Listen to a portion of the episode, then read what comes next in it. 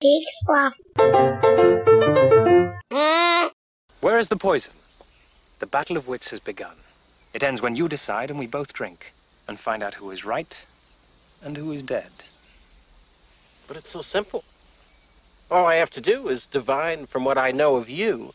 Are you the sort of man who would put the poison into his own goblet or his enemies?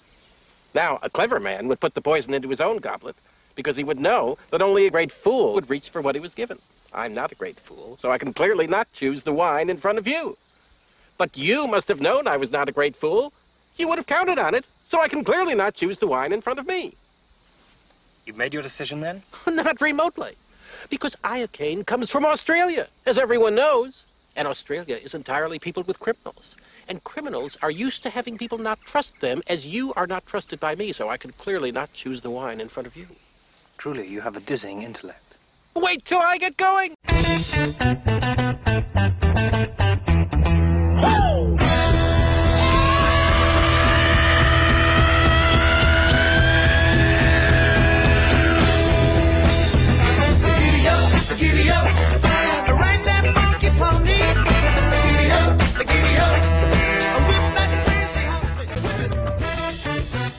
Kevin Conroy, the voice of Batman, and you're listening to Hobo Radio. So stay tuned.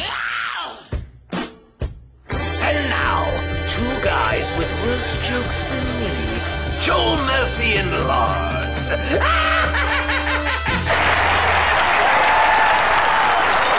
Hello again. I'm Joel Murphy. This is Hobo Radio. And with me, Lars Periwinkle. How are you? What's up, money? What's up? How's it going? Did you do anything fun this weekend? Anything memorable or notable? Meh, meh, bleh. Um, I finally did like some sort of wedding reception thing. That's what I did. Yeah, no, I saw some photos, including uh, last week's guest, Christopher Scarborough, texted me a photo of you singing Joseph and the Amazing Technicolor Dreamcoat. I I was singing that. That's what, according to Scarborough, that was the intel that I got. It was Oh. definitely a photo of you in a kilt with a microphone. That's all I can Oh, was I standing by myself? Yeah. Yeah, I think he had uh, Joseph confused with JC Superstar. I definitely tried to sing Heaven on Their Minds. I know that rock opera frontwards and backwards, literally can do it in my sleep. But uh, about halfway through that song, my brain just cut out. and then halfway through the evening, my brain cut out again. And I woke up in my bed and I don't know how I got there. It's exciting. I asked around. People You're were like, no, you're cool. You're cool. as hell." Luckily, my default setting is polite.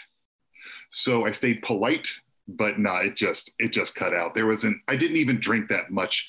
There was. I was so overwhelmed by the amount of people and love and and, and affection that was given out by everyone there that that part of my brain just stopped. Like I couldn't comprehend it. So it was just done. We were just done. Maybe you're Moon Knight. Have you ever considered that? Maybe you you blacked out because the badass, you know, Uh-huh. uh, superhero part of you took over. Yeah, yeah, yeah. That could be it. That could be it. And you know what? Um, Julia would be very happy about that because um, she's a she's a she's a big fan of Moon Knight. Oscar, I thought you were going to say Oscar Isaacs, but you mean the character. Like, I think both, but yeah, yeah, Oscar Isaac a lot. Every time Oscar Isaac changes his facial hair, she's like, "Hey, why don't you do this with with your facial hair?" As if I don't know that you're trying to make me look like that gorgeous man. But whatever. well, speaking of Christopher Scarborough, I have uh, something to share with you. A voicemail that we received. Hey guys, uh, it's Joe Taylor here with the Curiosa podcast and Curiosa Films. Uh, I just wanted to call and say that I really agree with a lot of your choices with the last round. Uh, also, uh, I really disagree with some of your other choices, uh, especially Christopher Scarborough's minigame character pick. Uh, I can't get in front of or behind those. Um, that being said, uh, I love you guys, miss you guys, really enjoying the March Madness, and which one of you is going to start writing the My Neighbor Totoro and Urasaki Doji crossover fanfic? I think it can be called Blue Yeah. So yeah, nice to hear from Joe. Uh, also very controversial the uh, Christopher Scarborough picking method from last week. So I, I loved it. I love that he's a wild card. And man, the um the ever elusive Joe Taylor making an appearance I love it. the I- show. I love it. I think we summoned him, so that was that was exciting. You know what's funny is like he'll he would call up with an opinion like that, and then we're like, I'm probably gonna hit him up after the show and be like, "Bro, you want to come on?" And he's gonna say, "Nah." Uh, all right, I have one more. We have uh, some very patient uh, panelists waiting, but I have one more important thing at the top that we have to address. Uh, one more friend of the show, Jonathan Davenport, uh, WWE ring gear designer. Uh, he sent me an email that was sort of shocking, and the email was that I didn't know this. Apparently, he had a podcast in 2014 called The Armchair Mogul. And he was like, here's an episode that we did in 2014. Skip to the 45 minute mark. And I did. And this is what I heard. Okay, so to sum up, we're going to do a March Madness bracket system where we're eliminating directors what from existence. Yeah, their movies do not exist anymore. The- Okay, so forward and backward, nothing they've done has ever. and also the pop culture influence is gone. Oh, that's going to be tough. There can be only one. Literally called it There Can Be Only One. So, yeah, apparently he did this exact idea on his podcast in 2014. I actually reached out to Davenport and he was going to be on this episode. Unfortunately, uh, his dog is not feeling well. And that is way more important than anything we will do here today. Hundred percent. but uh but shout out to him and yeah how weird is that this is also a guy that the first time i ever interviewed him uh we showed up wearing the exact same like hoodie t-shirt like we looked dressed identical glasses like so like it's not terribly surprising that we came up with the exact same idea but still uh was sort of jarring to hear that so Yeah, yeah. I, I don't know if that makes us hack or just uh, equally as dumb. It probably doesn't matter. A little from college. The important thing is like, look, eh, just so you know, if I was gonna steal something from his life, it would be to be friends with New Day. So that's really, Yeah. uh, you know, uh, so, uh, I that that's a good question, and I don't know the answer. So, I'm getting a message from one of the people that we haven't introduced yet, and that's a fair question, which was, uh, what director did they choose? And uh, um, it was he. He only sent me one episode, and I think it continued into the next episode. But I do know from what I listened to, they were very into Quentin Tarantino, who did not fare well in this tournament. So we were de- we were very different in that. No. But I think that is because our guests are so polite and will actually sit here quietly. You should probably introduce them. Yes, indeed, of course. Um, it would not be the um, what the fuck is this thing called? M- Mabel Memorial Hobo Madness Tournament. you that that is right. You did. Well, you know, all of that was right, except you didn't get the subtitle of this one, which was in the clip that I just played five seconds ago. But There can be only one director tournament. director. Anyways, um, uh, always they're always a great friend to the to the show. We do not deserve to have them on the show. It is the the funny, the talented, the the um, the ever polite and patient Aaron Fox. Hello, Aaron. Hello, I'm so glad to be here. I'm so glad to see everyone on this call, and I'm excited to complain. Yeah, and also uh, Aaron was the person politely asking uh, who the director was that one. So thank you for respecting this show so much that you didn't want to just ask that, which probably would have been fine. But I I appreciate the politeness. And you um, you can hear them on the We Have to Ask podcast, which is part of the Peak Sloth Podcast Network. Um, uh, they are they are our Burton Ernie, our Statler and Waldorf, our Laverne and Shirley. Shirley, it's uh, Jonathan Monroe and uh, and Marty McGuire. Hi, John and Marty. Hello. Hello. Real Thanks for quick- having us. Real quick, at the same time, of those three things that Lars just said, which of you is which in all of them? Go. Uh, I'm, Shirley. I'm Statler. Yeah, Laverne. Waldorf. And I forgot the middle one. So But the Burton Ernie, Statler and Waldorf. Bert and Ernie. Oh, Oh, yeah, I I'm Ernie. for sure Bert. Okay. All right. That all checks out. Yeah, I disagree with all those. We need to do a cracking on this. I'm just making a note. I, I do want to say Uh, I definitely wanted to go Ernie, but Marty got to it first. So no one wants to be Bert. yeah, actually, I, it's, I'm more of a Bert. Uh, would, You are- Bert would rush to want to be Ernie because he's more Mhm. popular. So that's a very Bert of me. I feel like Uh, I just would want to know which, which of us is uh, Dracmorda and which is Swanthula. I, don't- Your your I listeners at know- home can, can I know you said up. the words. I know the Mhm. words, but I don't know what the words mean. Yeah, I didn't. I didn't catch that either. That's great. So you've got some uh, some Shudder television to watch uh, on Oh. AMC streaming service. So I should just Google random noises and see if I can find I'm the not Shudder gonna- show I that you're do speaking. Shudder. It's too Yeah, you know, you you're editing this podcast, so I'm sure you could go back, slow it down, uh, maybe take a few passes over it, and figure out. Uh, it's the the Boulet brothers. Uh, they do shows like Dragula, and uh, they're a good time. We've become in my household obsessed with them over pandemic. Nice. Aaron, would you like to complain before we play the intro or after? It's up to you. Hmm. I'd like to complain after, but I would like to let Marty know that I'm also a Bert, and it is a burden. It's a Burton. okay, bye. You're also wearing a very uh, Bert sweater. Like I think you're, you're dressed a little like Bert. I feel. Like. You also have like the powerful eyebrows of a bird. Yeah, yeah. so I think those are the the mm-hmm. important traits. Very Welcome to the roast of Aaron Fox. I, all, all I can't- It was. Com- I can't none wait for Aaron roast. to have like a bunch of pigeons just fly out from behind him. All right. Well, last thing I want to say before I play this intro, I've gotten your feedback. The AMC movie intros are too niche, so I went with something crowd pleasing and universally beloved Oh, this thank week. God. So.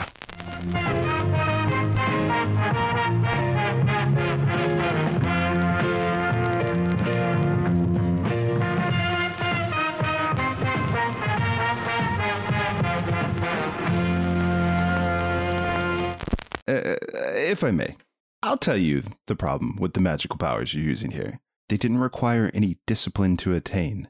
You you watched films others had made, and, and you decided whose films you liked best.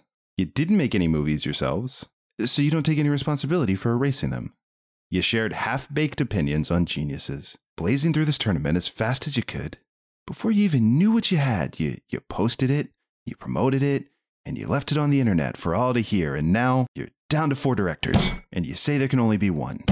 Well, I don't think you're giving Hobo Radio its due credit. Our podcasters have done things which nobody's ever done before. yeah, yeah, but your podcasters were so preoccupied with whether or not they could, they didn't stop to think if they should.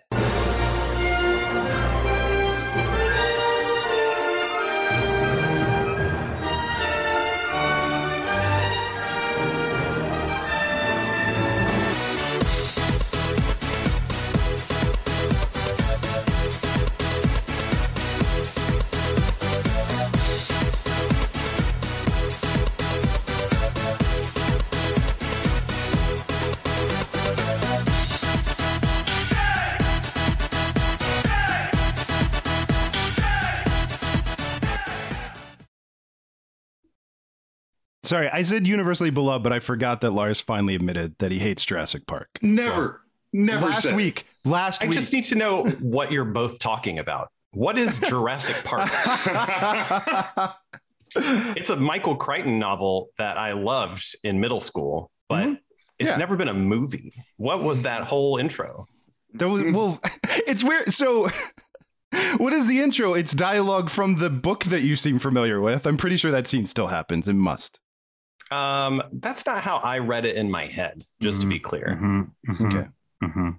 Pictured more Jeff Goldblum in your head. Ooh. Yeah, I don't know. Uh, has that guy ever done anything big? I'm, I'm not sure.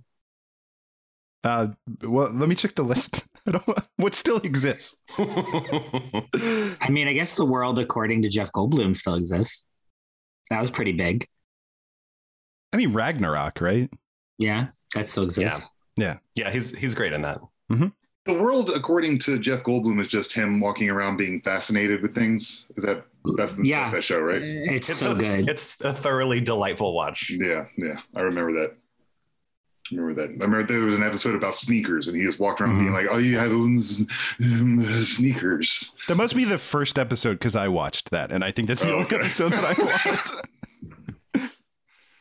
Okay, I feel like uh, we're being very rude. Uh, Aaron, I need to hear your complaints. I'm, I Yeah, must yeah. know. Yeah. Oh, oh, sorry. Yes, my complaints. Thank Why you. you That was so gracious.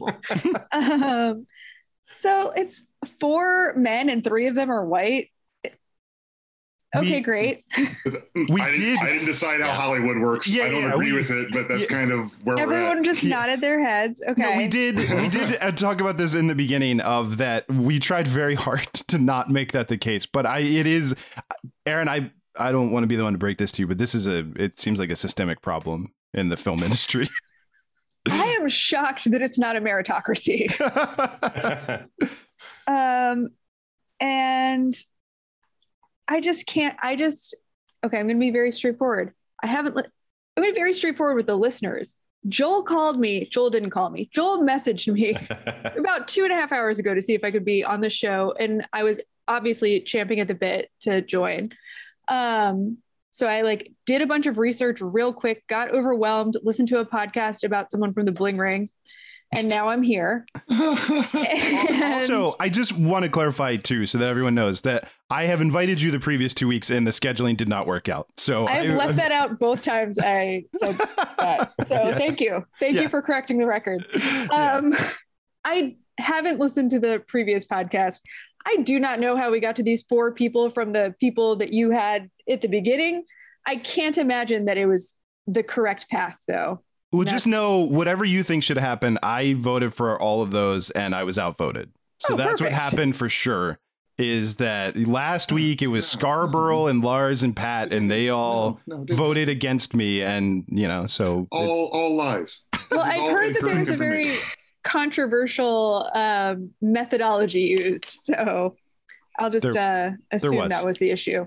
I just I I want to chime in and say, look, I've I had some time. I've listened to the episodes. I tried to follow along, but about half of each episode is just like blank noise about a director who I guess doesn't exist. this is a very complicated thing that you've decided Yeah. to do mechanically I- as a you know what, Marty? I'll go ahead and apologize. You're right. We did a really high concept thing that made our podcast difficult for someone to access from the outside, and I understand Yeah. how that would feel alienating to you specifically and to Jonathan. I just like I like really simple bits. Yeah, okay? Easy I- to follow stuff. Here's the, here's the big issue, though. I, I appreciate what Marty said. I took an opportunity to go through uh, all of our you know technology that we have to go back into different universes, and I was able to um, like I Doctor Strange this. I know who's going to win.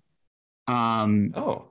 And I made sure that I uh, I am in the one in which the person I would like to win wins. So um, just know that I did some finagling, and we're we're set. Or at least I You know- am. you know guys, true. You guys have no idea, but I am already. because because Happy. Jonathan said the word technology, so we have to take everything he says after that as granted. Mm-hmm. Well, who is it? All I'm not gonna ruin it. Jesus. Uh, will you just make sure you point to us at the end when it's the moment when we're supposed to do the thing? That's right. Yeah. Mm. Okay. But uh, so our first matchup is the Coens versus Rob Reiner. I have I do have a question before we jump into this. So the title, the subtitle of this year's challenge is there can be only one director. Okay. Which Coen do we keep if we keep the Coens? They Maybe are- this doesn't matter until the final round if they make it there. So it might not matter at all. Yeah, but then yeah, Look, then we look, have to I'm not decide gonna, which I'm not going to sit here and be surprised by um, a pedantic nerd asking a question on this podcast that doesn't need to be answered. But I mean, you've been doing this podcast a long time. yeah. For, but by the way, Murphy, 14 Hmm. years. 14 years. Yeah. clap, clap. Yeah. That means So next year next year we can stop, right? That's I did that math in my head right before we started. I'm like, motherfucker. that is wild. That's truly wild. Yeah. Um, but y- y- yes, uh, to your point, um, a- as far as Coen brothers go, there can only be one director, and that director is the uh, the best one. So, of the Coen brothers, it will be the best one. All right. So potential bonus episode. If you get if they make it all the way to the end, then you will have to pit the two Coen brothers against each other. I'm trying to think Yeah. sincerely though, since you brought it like isn't is Joel the one that's still who does more, right? Who who did Macbeth? Was Who that did Joel? Macbeth? That was yep. Who did Macbeth? I want to say it was Ethan. But whoever did Macbeth does more directing. And this is all available information to us, and yet N- we're not Looks like that at- might be Joel. Ethan is still doing Fargo episodes. Okay, but so Joel, yeah, I think Joel directs more uh, films. There's a lot so- of producer credits for Ethan and not director credits. Yeah. So I do in my one, the one thing I had time to research was the Coens. Not really, it was Stanley Kubrick, but I did a little bit of research on the Coens, and that's because until 2003, um, because of guild rules. Only one person could be the director. So they would direct together, but one would get the producer credit and one would get the director. You're welcome. yeah, there you go. So in fact, the the waters are muddied all over again. Well done. All right. Well, I guess it's not relevant here. Yeah, it kind of makes me wonder why you brought it up at all. I just don't. I don't know if I'm going to make it to the final rounds. Uh, there might be a podcast out there that's deciding which Peak Sloth podcast should deserve to exist and eliminate me at any time. no, I think um, just to get the ball rolling, um, Rob Reiner had.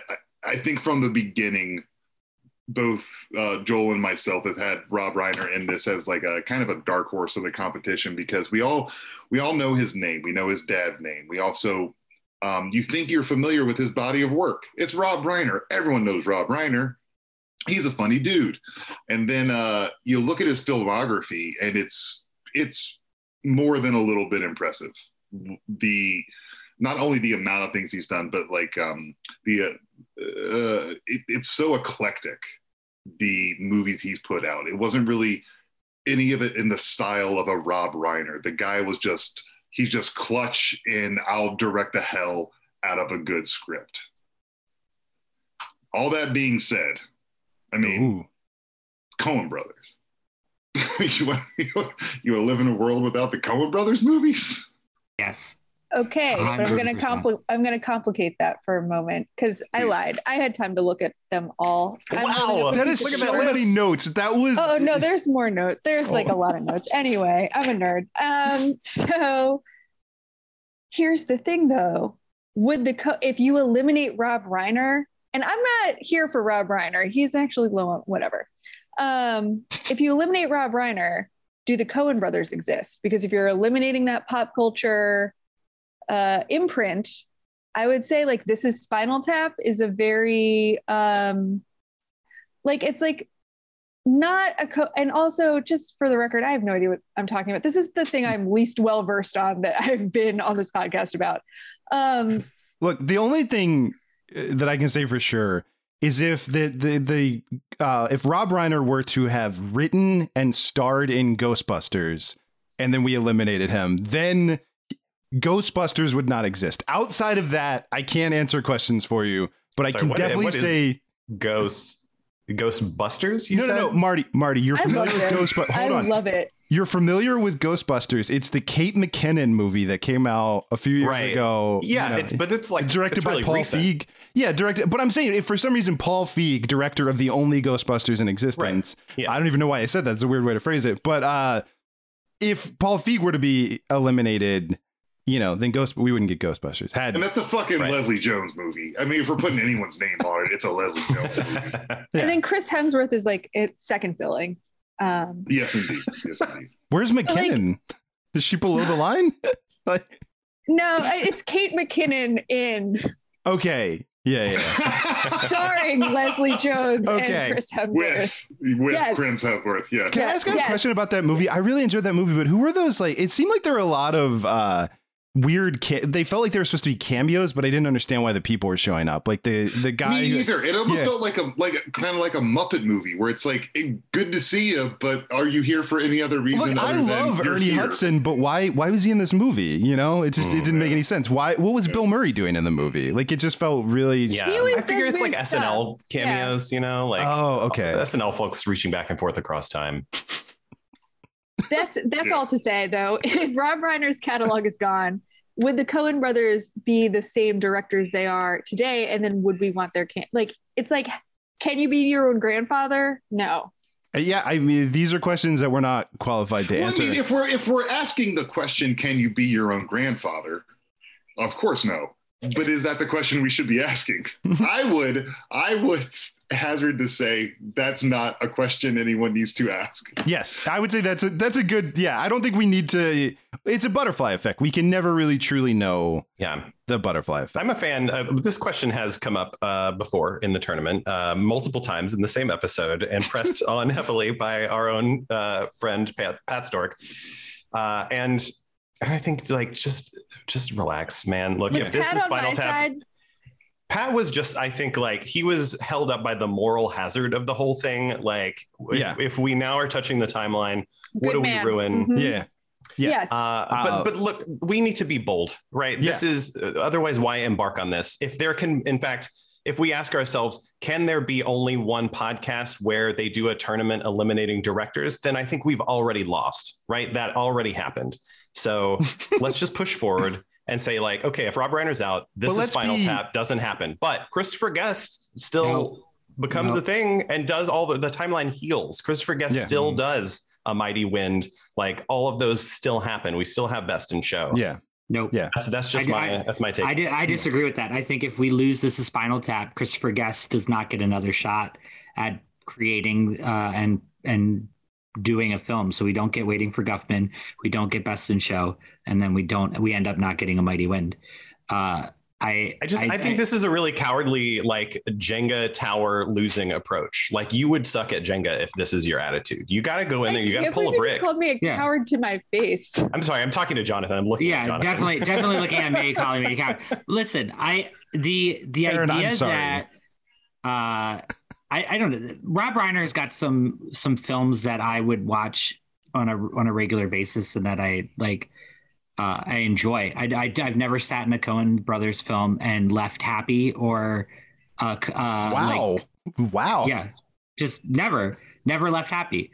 Uh, there, there are some great. We, we talk about a lot of the movies that we may have lost that never got ex- that never existed. Now, I, I've seen the movies because I, I've used the technology, so I know what movies I'm talking about.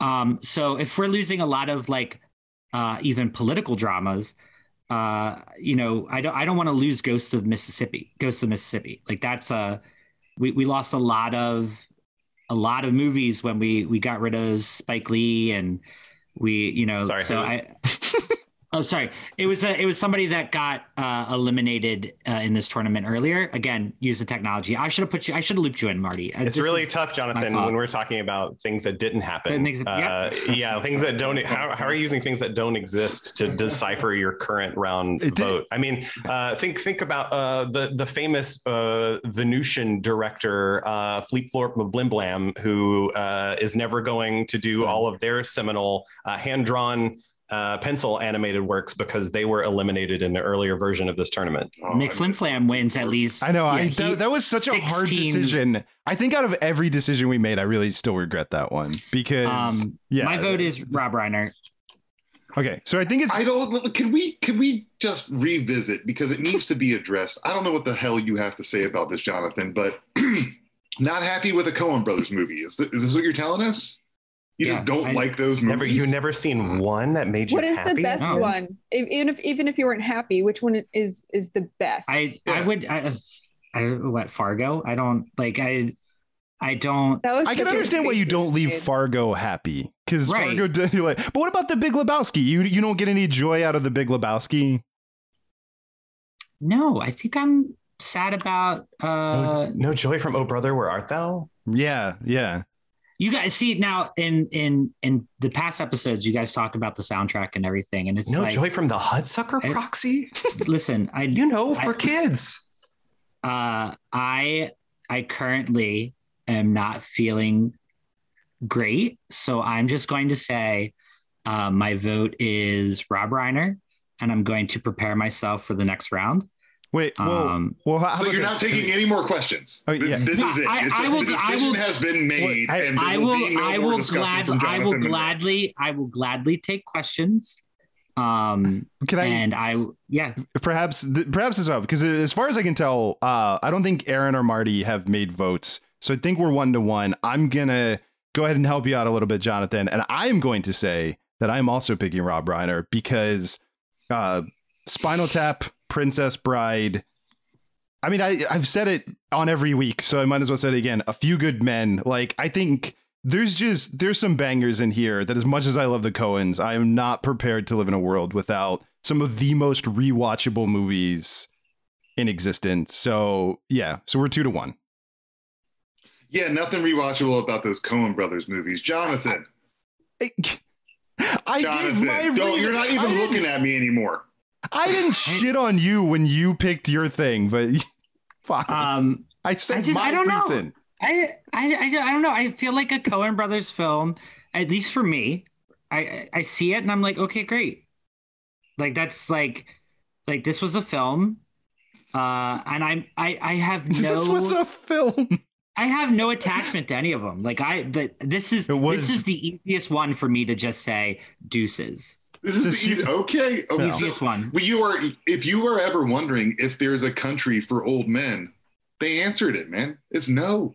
Yeah, but what happened at the end of that movie? That's the other reason I don't feel bad because two things will happen uh, if we erase the Coens. One, there will be blood will win Best Picture as it should have, and two, I will not have to hear anyone pretend that the end of No Country for Old Men is good, which is a stupid conversation where oh, it's so meaningful. It's so, no, it's not. It just It's, stops. it's arbitrary. Yeah, It's the movie just stops. And you're the only person I've ever respected talking about it because everyone else tries to gaslight you and be like, but that's the brilliance of it. No, it's not.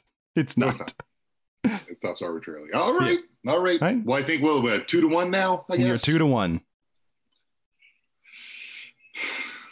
So Marty or Aaron? so yeah, I guess we're facing off. Uh, now I'm being. Uh-huh. I'm looking at, Uh, I'm looking at these uh, these Okay. two fence sitters right here. Are here. you ready to sound off? I I'm can, not I'll- on a I can say some stuff. Oh, We you're not. two If you're not on the fence, go oh, ahead. I'm ready. I'm ready to roll in here uh, and bring us back to two to two uh, because Ooh. it's a it's a strong Coen brothers keep for me, uh, which maybe I gave away at the top of this by questioning which Coen brother lives. Um, yeah, all these Rob Rob Reiner movies, agreed, super great. It's going to be uh, like this version of me right now is sad for future me when they all never existed and I never knew them. But man, the Coen brothers' work is like super quirky. And I, I watch those films and they challenge me. And I'm like, I don't know. What if those were, what if we lived in a world where like we were working from there? What if, what if we shifted the average to be more Coen brothers and less Rob Reiner? What else would get made? What would the, the like universe be in there? Plus, come on. Raising Arizona is like one of the first movies I remember seeing. I saw it definitely like too young to understand it, but I have that stupid song stuck in my head forever. And and I was just Yeah, it's it's so absurd. It's so uncomfortable. It is uh it's it's so good and it just shows like I don't know, all those Rob Rob Reiner things I feel like are a good baseline and I'm like we can we can still reach that average. The universe will balance out. But these Coen brothers, they're quirky. You can't replace them. okay, well, That's a, very, that's a very interest, interesting point. I'm sorry, I didn't mean to interrupt you. Oh, I no, just, you're I, fine. I had never looked at it from that the perspective, Marty. That is actually very interesting. Well, I regret letting Marty go because I don't feel qualified to answer this. So, okay. I was also another complaint I have is that I was given no rubric to compare. Like Stanley Kubrick made like five films compared to all the rest of these people. Anyway, so here's what I judged on like visual language, Mhm. performances that they elicited Yeah. impact and influence that they had. Um, I didn't consider box office or anything like that. Um, and here's the thing I couldn't find anyone that said that Coen brothers had influenced them. Like Ooh. that they were like, oh, I saw like a Coen brothers film and I wanted to be a movie maker. Um, Probably Noah Hawley, but that might be the only person who said it. That's that's the person who does the the Fargo TV show. So I would Oh, say yes. strong influence there. I'm sure there are also like I'm sh- I, I just couldn't easily Google it in the two hours I had to prepare. Uh, so, but all of these movies are very good. I have a soft spot for The Big Lebowski. I don't know if anyone on this call met my father at my wedding, um, but my dad is exactly like The Big Lebowski, which cuts both ways, and. Uh, if you were in the Baltimore Catholic Forensic League in the early 2000s, he judged a debate that you did probably. Uh, and I didn't know who the Big Lebowski was, and someone brought that to my attention. I watched the movie and I loved it. Um, I love. Oh, and I also am thinking about their best movie and their worst movie. So like this is also how I'm comparing these these people. Um, I love a brother out there. Um, I love Burn After Reading. I like think that I don't like the Coen brothers, and then I do. I don't think that I don't like them, but I'm always like, I feel like I have an attitude similar to Jonathan, and then I watch one of their movies, and I'm like, oh, that was great. Um, but Rob Reiner has this is Spinal Tap, Stand by Me, which is like, eh. um, wait, no, pretty good, not uh, bad. I don't know. Hey, here's here's a question. If we don't have Stand By Me, do we get Wil Wheaton? Like, does he become the Star Trek slash now like uh, tabletop video game internet YouTube superstar? Do you think that was all Stand By Me based? That I was do. what- I was think what that Star gave Trek him his saw? start. I think that gave him his start, and without it, he would not have been picked up for like a small role on Star Trek: The Next Generation. That and I think he cements would. my decision even further. I What feel like think if you look at it that way, you're just a coward at Connect Four. so, But wait, uh, what if what if I'm advocating for that's a reason we should Oh. Why are you bullying Will get rid of Stand By Me? because he has the same pair of shoes that I have, but he's really smug about it. I mean, if smugness smugness were a reason to bully someone, everyone on this podcast would be. That's fair. That's- Um, I, I pay my share of getting bullied. I know. I was like, uh. I feel like that comes- that comes with the territory. with the territory. that's true. Okay, hold on. I'm looking at Wil Wheaton. No, he did other stuff. He was in Young Harry Houdini. Um, Mm. and I So heard I- that's what got the role on Star Trek was young Harry Houdini. Oh. That's what they watched. Is that right? All right. Yeah, Maybe they were the big Stephen Houdini King. kid. Yeah. Roddenberry was heard to say. he was also in a TV movie called The Last Prostitute, which is Yikes. problematic. Yeah. Yeah. What if How what if the the last one? what if it's Right? the last prostitute because that's an outdated term and we're going to call them sex workers? Maybe that's what the movie. Uh, that's what Maybe I we choose. finally legalize sex work and Yeah. stop stigmatizing it. Yeah. I doubt that's what I that bet movie's that's what about. that Probably 1987 TV movie was about. Yeah. Or maybe it was a story about that person was just the best at it. like we, we don't need Like, more. drop the Okay, sorry, digression. Um, no, so we still get Wil Wheaton, which is good. Wil Wheaton was one of my first crushes, which I think is bi- bisexual culture. I'm not gonna lie. um, tracks. A lot of So- soft features on Wil Wheaton. remember when they age like Wesley up and he's like a hunk and Oh, I forgot about that. He's yeah, he's It's played by a completely different actor. incredible. Okay. Um I think I uh Also, how I did we think I not say that he was your Wesley crush? Sorry. what? How did we not say We that he was your about this. Wesley crush? I feel like that was we missed that. But okay, sorry. You were picking and I diverted it with that joke. no. Uh, I think I have to go with Rob Reiner. Um Wow. I like this oh, is Spinal Tap made it so the office could exist. That is true. I That you know that that's I mean again, we you know, Marty said you're a coward if you consider the ramifications But the whole point of messing with space time. But I do think yeah. I, yeah, I think there is like I said, I I'm a big advocate for it's the butterfly effect. We don't know, but I do think it's fair to say that we would not have mockumentaries the way that we do without Spinal Tap. I think that's an A to A that like The Office, like the you know, uh, just yeah. I think the I think I heard um I was watching okay, uh sorry I'm about to say the oldest whitest thing I may have ever said. but I was watching um uh uh, an interview on Charlie Rose with Christopher Hmm. Guest. You were not lying. wow. And Wow. um Get he a- actually sorry, hold on, hold on, hold on. Paint this picture. Why were you doing that? yes. Well, I had my I had my glass of Chardonnay with one ice cube in it, and uh, You were watching on your brand new 13 inch tube black and white television. yep, yep. I was Also, wearing motion my rabbit smoothing, ears. motion smoothing definitely on on that TV.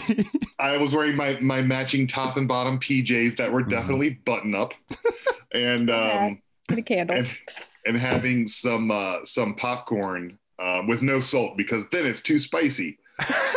and he um, uh, Christopher Guest actually said that they he he's not a fan of the term mockumentary. Like he doesn't see them as mockumentaries. He sees them as like movies that are supposed to be like fake documentaries. Which I'd like to say that's a that's a mockumentary, bro. We might, Like- we might be able to come up with a word for that. yeah. Yeah. I know like you and Rob Reiner kind of invented that genre. And if you don't want it to be called mockumentary, come up with a better term because that's what we call them. And that's what we live with today. So as far as like far reaching, um, uh, you know, cultural dents that someone put in, yeah. Yeah, absolutely. I 100% agree with that. I will say though that Rob Reiner's early catalog is really what cinched it for me. Like Oh yeah, no, it drops off. It drops off for sure. I think that that's What Uh, the bucket list? You guys didn't enjoy that?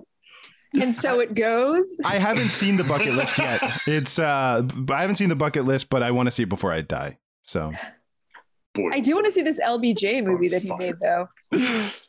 uh well the, it is three to two, so it's locked in. So it is locked in, baby. Rob Reiner. So Marty, if you want to take a moment for your brain to catch up and For what forget. now? Yeah, there you go. okay. We uh, we must have done it. Yeah, we we did something. I Did felt uh, I don't know. Next up, Uh, so, all right, for our, our last of the final four matchups, we have Kubrick versus Miyazaki. I can't. I can't start this off. I cannot. Yeah. I don't. right. I don't I- know what to do. Uh, I can go. Um, I can't wait. yeah, I so a Clockwork Orange changed my life and my my trajectory um in high school. Uh, I was a I, w- I was a I was a D student and a teacher in my sophomore year was like I see potential in you and I think you should go into an honors class. And that honors class got me into the the Beat Generation and that got me into uh, the book Clockwork Orange, which brought me to the movie. Um, at, from a sentimental standpoint, I don't want to lose that film. Um, and and not to take away anything from Miyazaki, um, but I I honestly just can- we we will be taking everything away Possibly, from yeah. Miyazaki. no, true. Uh, I don't. I, I don't think I've ever sat down and watched a Miyazaki film. Um, and and I'm a Oh, so you're recusing yourself from this round? Yeah, yeah, I- That yeah. sounds that sounds Yeah. good. uh, I I I okay, that's fine. I don't see how you Oh, could no. even No, have no, Jonathan. accidentally watched a Miyazaki film. You know, did you look at the list, bro? Yeah, a hundred percent. I even looked in because I wanted to make sure that uh, when I was looking at some of the television shows that he uh, directed, um, like he directed a couple of episodes of like Lupin the Third, which I am a fan of that anime. Like I love Lupin the Third. I, I'm a, I would say I'm a I'm a fan of a- anime in general.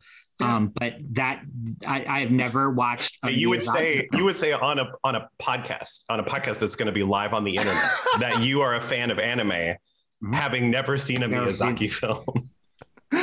You see what? All right, you well, see look. where we're confused? Listen, Yeah. the flag is up, boys. Uh, prepare for emails. Uh, you can send them all to Joel at Hobo Trash Can. I don't know your address. I, Uh, I'm a fan I- of I'm a fan of sandwiches. You ever had a peanut butter and jelly? No. No, I've never what it's that. I've never got around to it. Jonathan, are you really recusing yourself from? Please don't. It, I Um, feel like if you only have seen a movie by one of these directors, it might that tells something for sure. yeah benefit me though. um, I, I I don't know. Uh, my Joel, you You know what my favorite part is? This is my favorite part of all of this. You confidently went first. I want that Yeah. recognized. Um, I, I confidently went first uh, to be respectful to to to everyone here. Except to put my thoughts out there. One. Except Miyazaki. I don't know. I mean, it's, Also, want to point out the amount of research Aaron Fox did in two hours is impressive. You had two weeks to watch Totoro, like just anything. like they're all I on. did. and I, yeah, I, yep. Uh, Okay. Joel, I'm gonna I'm going to let you make the. This is your show. Uh, my vote is Kubrick, um, but I am also okay if I need to recuse myself for not having seen a movie uh, by one of the directors. Which, if they lose, won't matter because it never existed. Um, so that's where I'm going to go with it. Hopefully, Lars has. Can, can we uh, do? Can we do this? I'll say this: you don't have to recuse, but what what I'd like to do is we'll put Pause a pin. and let me go watch Totoro. I was gonna say, well, yeah, that would be ideal. But I think if we put a pin in your vote and then it ends up being two to two, you can cast the deciding vote for Kubrick. But I need you to state definitively in a clean sound file that I can email to everyone who's angry at us that you made that decision without ever having watched any of Miyazaki's films. And I think if you do that, you can have the deciding vote. Okay. It may not come up. It may not come up. It may not come might up. be May not come up. three to one. May not come up. May not come up. Oh man, this is exciting now. I feel like this, it was already I exciting. I, d- look, look, you, you got, we play, we play with formats quite a bit, and I'm happy to go along with any, um, um, any truths that Jonathan wants to state, and I'll just, I'll just yes and, and we can move on. I'm going to break the fourth wall here and say I don't fucking believe him. I don't believe a goddamn thing he Oh. just said. Oh. What a twist. I know this is exciting. This is I like this. Um, And that's I- fine. And look, if you, you, yo, if you just want to throw, if you just want to throw a, a, a stick of dynamite on the fire just to watch it explode, I'm fine with that. But Never saw Spirited believe it. Away. I Don't believe like. I have never. I have. I you are wearing a Spider-Man shirt right now. I refuse to believe you didn't see Princess Mononoke. So, so I It want you to make know, sense. I want you to know that uh, in the last episode, I was I heard that we could just randomly bring up directors to bring in here because at this point it just didn't matter. And I thought hmm, Sam What? Raimi. I don't know. What? Uh, Lars mentioned what? that. Yeah, Lars said. Oh, Lars did say if people reached out that we Right, might. reached out. We might. So I yeah. decided to wear That was this not in a case there was an opportunity. It wasn't a, like it was just an Yeah. opportunity. Uh, I watch superhero films. I have. I don't watch. I I would say that the only film that could be considered an anime film that I've ever seen uh, was the Pokemon movie, and I'm going to be real honest about that. Didn't you just say that you were a fan of anime like five Yeah. minutes ago? I am. I watched. I li- listen. I'll, I I I could sit down and watch Inuyasha. I could sit down and watch uh, Naruto. I could sit down One Piece Uh, and it's the Cowboy serials. Bebop. You're a you're a Yeah. series. I'm not a. watcher. I'm not a. Yeah. I. It's. I so just, you're more you're more like I you've you've had probably a couple viewings start to finish of One Punch Man, but you managed to miss My Neighbor Totoro. Yes. A hundred percent. I've never. I I I make up things as a hobby and with improv, and this is one thing that I am a hundred percent honest with. you. Okay, I will I will move on as if this is the truth. I I just But want to until point my out. dying breath, I will say I don't. That's fine. That's now. fine. Okay. You know what? I, I don't can't wait to sit and watch one of these movies with Lars for the Can first time. Oh, can I ask one follow up to Jonathan? It's one follow up, but it's three questions. You've never seen you've never seen Perfect Blue. No, You've never seen Ghost in the Shell. no, Akira. not e- not not not even not even the the awful one that they re- they did with Scarlett Johansson. Oh, I don't know what you're talking about, but Okay. I do know what you're talking about, but I pretend I don't. Like I'm doing a Marty. Um, so, huh? And you like anime? Yeah. I mean, I believe do. you. You like the manga, like the long series. Yeah, look, Great. Jonathan, do you just want to say that you like tentacle porn? It's fine. We won't judge you if that's what you're trying like to do. tentacle porn, Yeah, though. it's it's okay. Like, Lots of people like tentacle porn. yeah. I don't know if I want to. I don't. My kids know of this podcast because you put my name on it, and when they go and they find out I have a podcast, they're like, Yeah. "Oh, we found it on me. Hobo Trash Can." I'm like, Look, "That's not my podcast," and I uh, can't. Tr- I try- cannot try- even play with that. Look, trust me, they're going to be way more angry that you've never seen a Miyazaki film than anything else that you've said.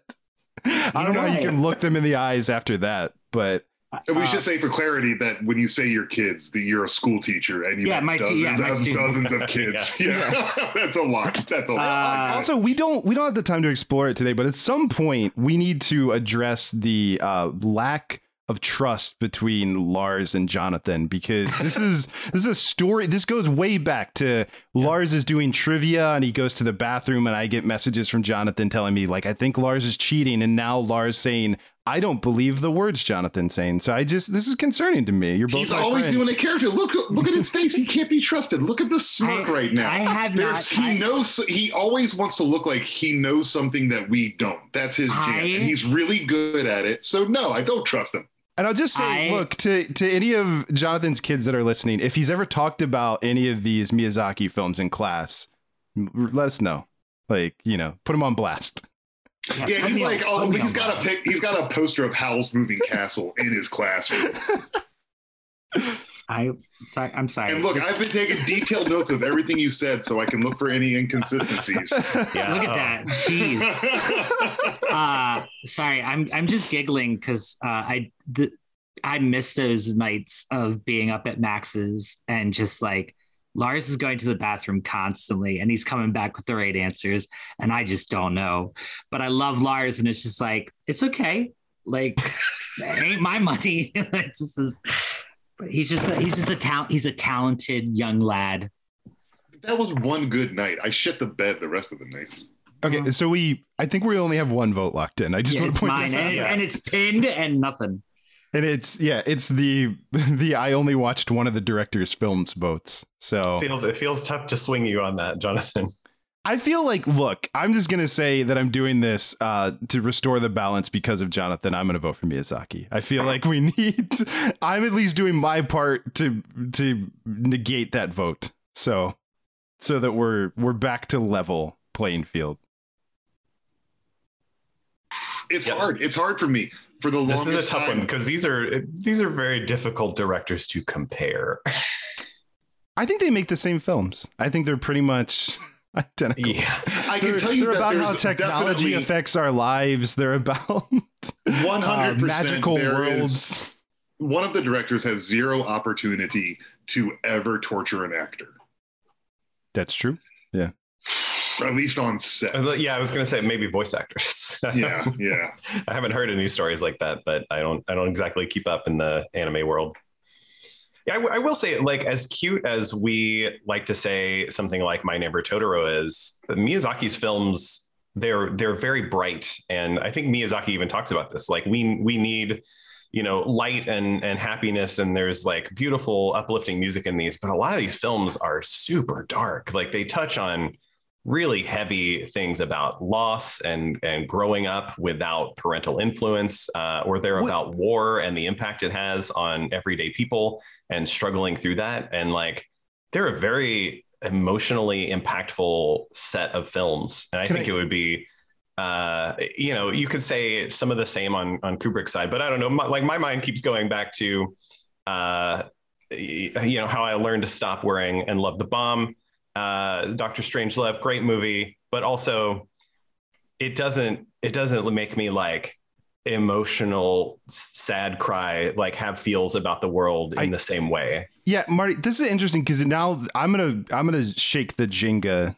tower here because Let's I go. think I think what you say is really fascinating, and I want to pose this question of without that influence of anime animation for children that has this like deep emotional connection do we get adventure time? Do we get like the modern era of these like more emotionally intelligent like look there's a lot of like great stuff now for kids that feel isolated and alone but like i think you know when these films were coming out this was it. This was all you really got at least in america for sure. I was going to say it's tough to Yeah. know because yeah, a lot of these artists influence each other in the anime world, but like, uh, you know, Miyazaki was making one kind of thing. Uh, and then there's like the influence of all the super weird animes like Neon Genesis Evangelion and these things that like play with the existing anime aesthetics of the day, but then do it with like really messed up storytelling.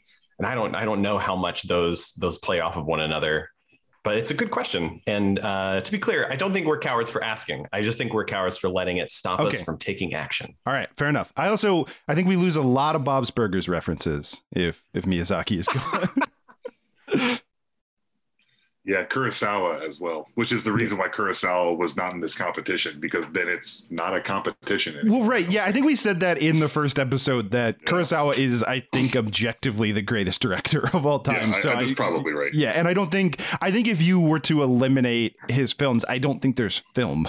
Like I don't think like any like yeah. there's definitely a lot less westerns. There's no Star Wars. Like there's like a lot of things that go away. I think for me, the, the tipping point has been just listening listening to y'all talk um, and kind of ruminating on your very well um, organized um, opinions on this. Um, for the most part, um, uh, is Stan- what I love about Stanley Kubrick is he makes a movie and he plays around with the um, the way movies are made. And when you're watching his movies, you're thinking, man, this person is making the fuck out of this movie. How neat is that? Cool.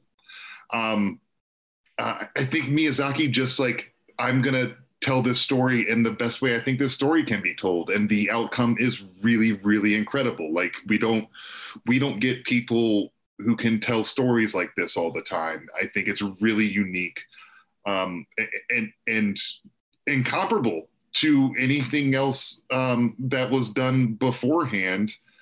Um, I think it, it's a really even matchup, but for me, I just think it's because I get lost more watching one of his cartoons than I do. I I never.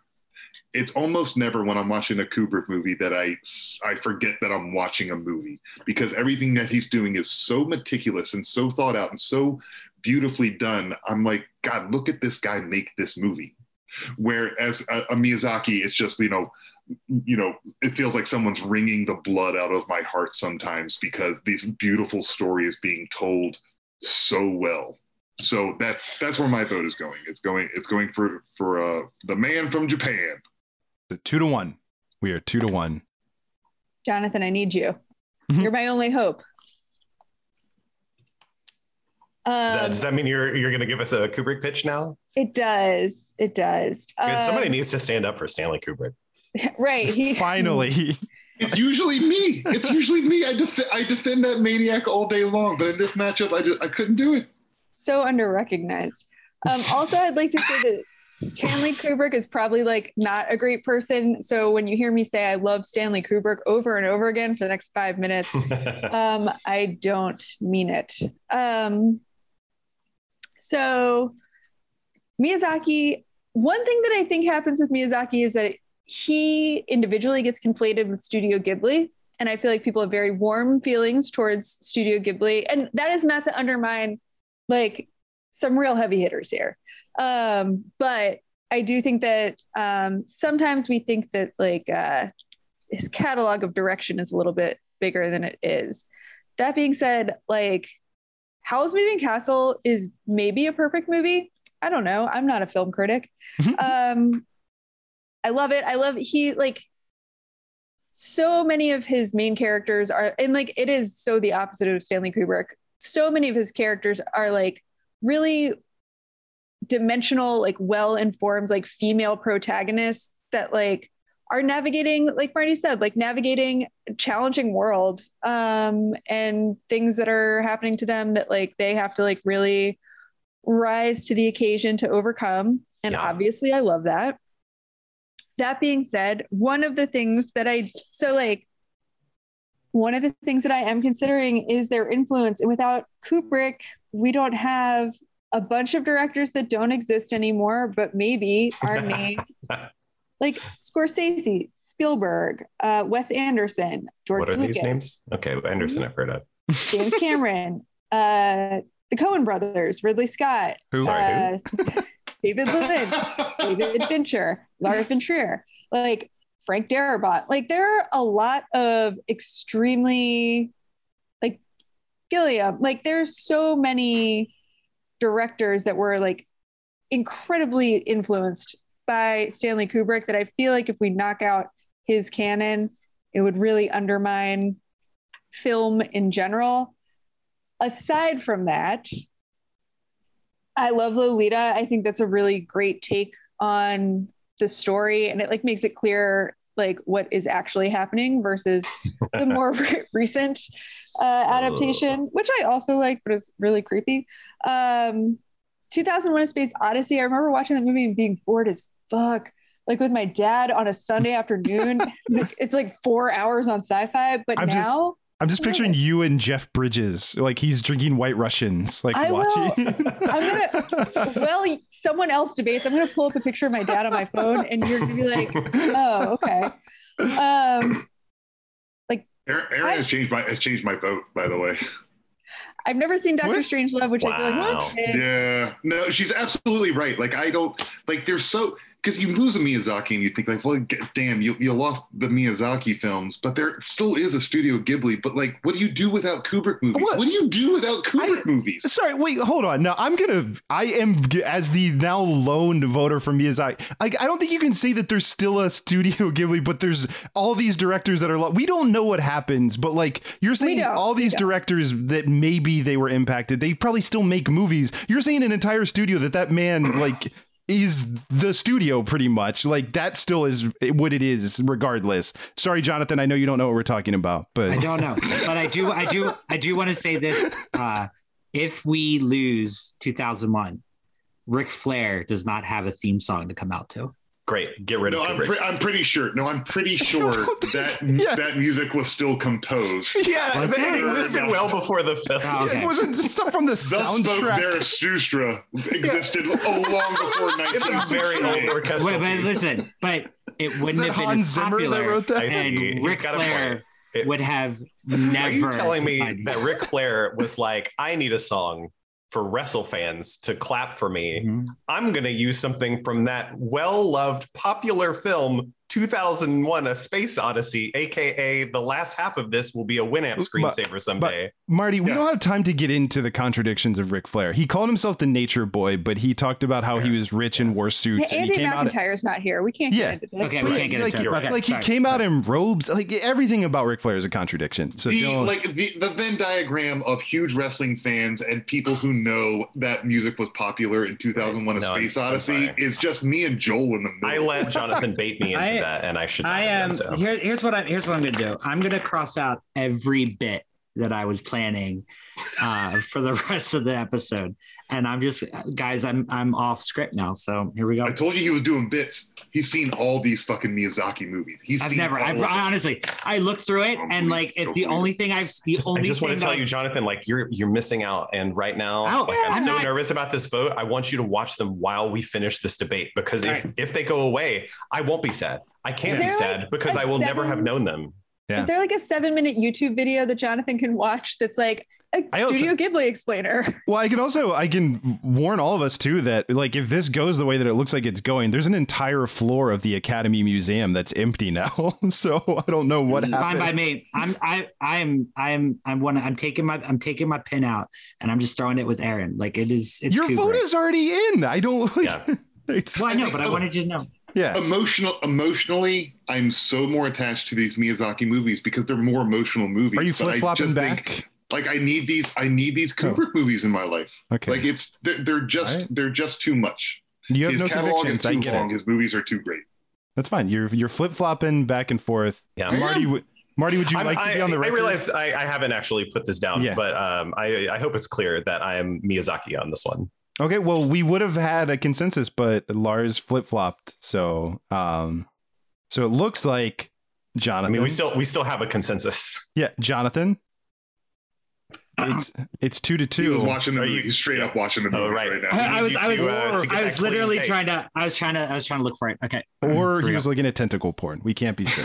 Um, But okay. you do I- owe Joel a clean take. I do, of, yep. uh, Yeah. The following phrase. I, Jonathan Monroe, of Sound, Mind, and Body, Questionable. I voted against Miyazaki, knowing that I have never seen a single film that he has ever written or directed.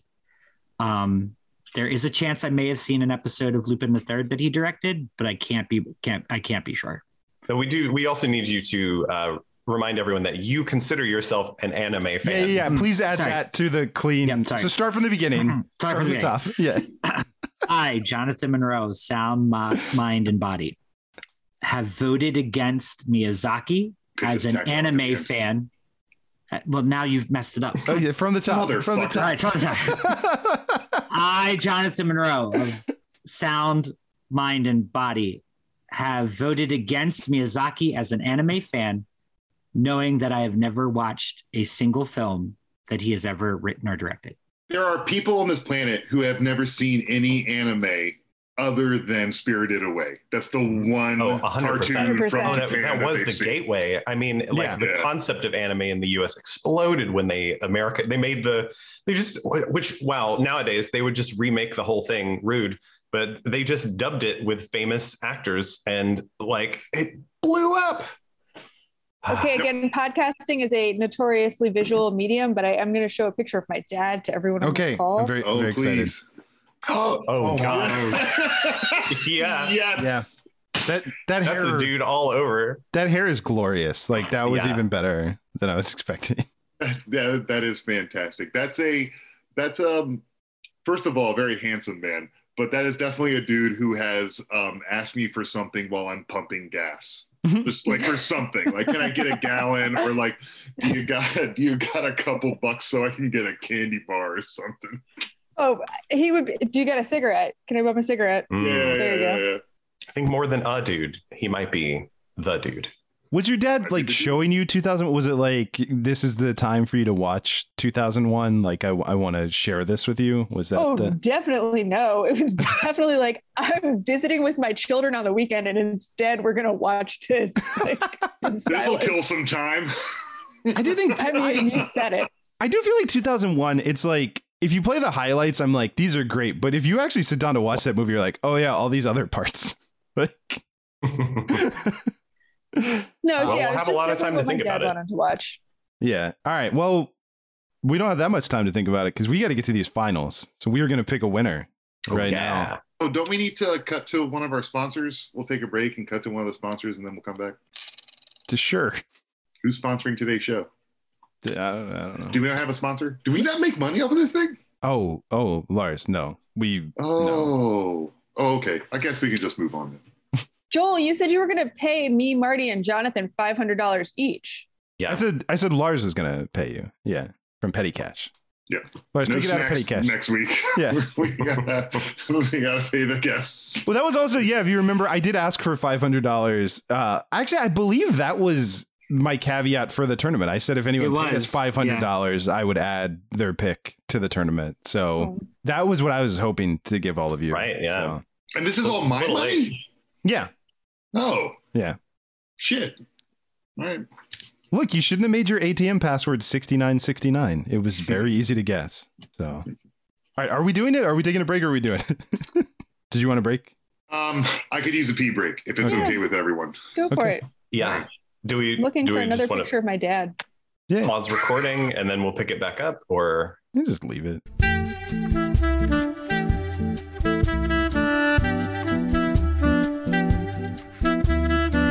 This episode of Hobo Radio is brought to you by Crunchyroll, the official source of anime and drama.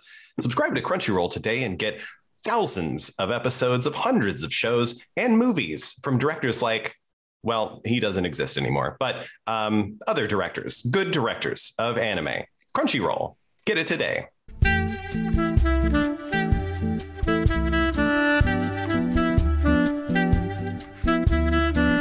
And we're back. Thank you to our sponsor. Uh, we are now at the finals where Rob Reiner faces off against Stanley Kubrick. Two very disparate directors once It again. was always going to come down to this. Yeah. Uh, Jonathan's pointing, just just Oh, like oh. Doctor Strange. Oh, yeah. Is it time? It's time. It's time. Yeah. It's time. Okay. I'm not going to tell you if I'm voting for the winner or not. Okay. I like it. I don't know how we got here. This is a crazy matchup. Maybe, maybe to be helpful, maybe we could have come up with, with like a little rubric that we want to look at for just, just, In the just to be. Sorry, just, Yeah, just just watching Aaron's face Yeah. as that came up. That was I'm just, I'm just thinking like th- these are perfect two wildly different directors. Um, that maybe we come up with like two points Nope. that we should look at. Nope. Okay. No, All right, chaos. well, it's chaos. chaos is the norm. All right. Sorry, Aaron. I, I thought it would be fun to. It was a teacher moment in me where there's like, let's just come up with a rubric, guys. Real quick one. We'll do two points. I love that you just said. I thought it would be fun. That'd be fun to come up with like little rubric. Also, how All my brain works. Yeah.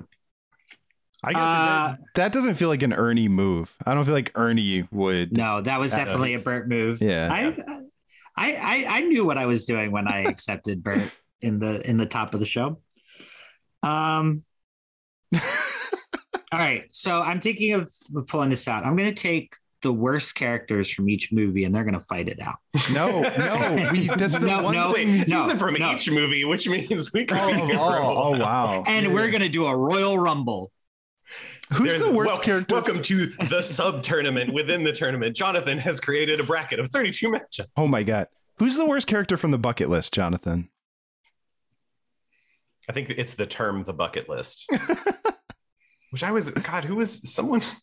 There was an internet thing where someone was like, no one ever used the word the bucket list until the movie The Bucket List. And just thinking about that for like half of a second almost made me want to sit down and not think about anything ever again. It's like how no one ever asked if things were cake until that Netflix show about if things are cake. yeah, that show is like two years too late, aren't they? But don't worry, Not, they not if you uh, get high on marijuana. Because let me tell you, you get high on marijuana. I'm not saying it's watch not that show, enjoyable. We it's can we can ask that question for as long as we want as a species, but uh, like that meme happened. I like just- kind of Can you imagine being a creator who like uh you're you have a show at Netflix and you get that call of like I'm sorry, we're not renewing you for season 2 and then you you put on Netflix the next day and you see that they greenlit the Is It Cake show yeah. over Mikey like oh, Day's there, ready to be like, "What's up?" I don't know anything about baking. He admits in the first episode. oh, I guess I guess I guess fuck Santa Clarita Diet, but we we kept the the cake show around, so that's that's good. It sounds like we're all avoiding this. Um, listen, I'm going to. Uh, I had I had a lot of thoughts about like Kubrick films and how they they make me think and feel. Eyes Wide Shut was like a revelatory thing until I watched Abre los Ojos and was like, oh, I, they did it better. Uh, sorry, Kubrick. Um, but looking through like just Wait, Abra Ojos is um Vanilla Sky, isn't it? yes, Kubrick still lives. You know what? I've never seen Eyes Wide Shut. Uh, just the controversy around it. So um, take everything that I just said, and um, I mean it's still on the record.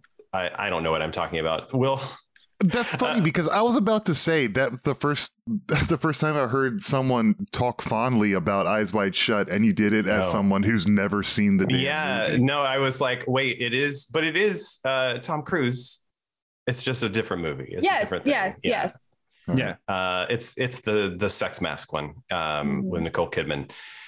Anyway, I just think Rob Reiner's got like more interesting stuff, and uh, unlike my argument about like whatever that director set was that are gone now that I can't remember, where I said Rob Reiner is an interesting baseline, but what if we move that baseline? I actually don't think the world would be better if we moved the baseline to Kubrick and Marty, built before from you there. say another word, can I Please. can I request that you not lock your vote in until Okay. some conversation has taken place? All And right, I I, will not. your I will not be the first to put a pin down. I will. I will just say I- these are okay. How about thoughts. this? I know. Look, I know Jonathan was very interested in there being a a mini game to the finals. What if the mini game is let's see who how long we can avoid locking in any votes? I think that's that's a good way a to go. five hour long podcast. What if we all Yeah. avoid voting on the finals?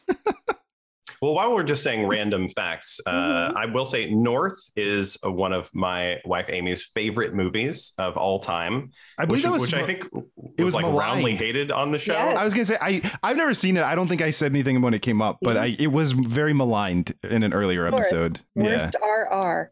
It's got it's got problems, but you know what? Reba McEntire's in it, and she's a delight. Can I just say Reba McEntire? And I know this is what everyone was talking about about the Oscars. Looked fantastic. Like that's like Reba McEntire has not aged, and I just you know.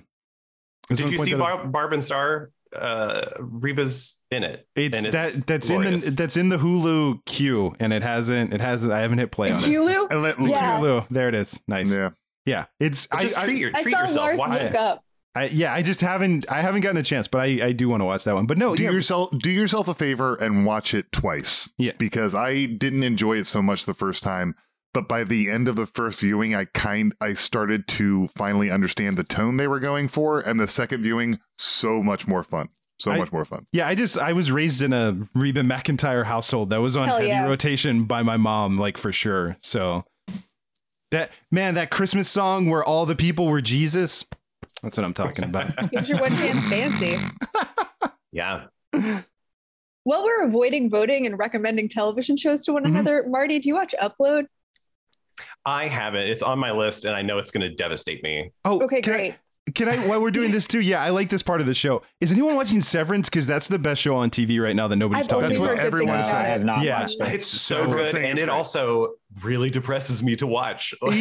It, it it's a show that I love it, and then like there's parts of it that are really funny, and there are parts of it that are too real about if you've ever worked in an office, like the mm-hmm. the sad things that they get excited for. Like just of like we're gonna play a record and like have a five minute dance party at our desks, and you're like, Yeah. I've I've worked in that office, like I know that job.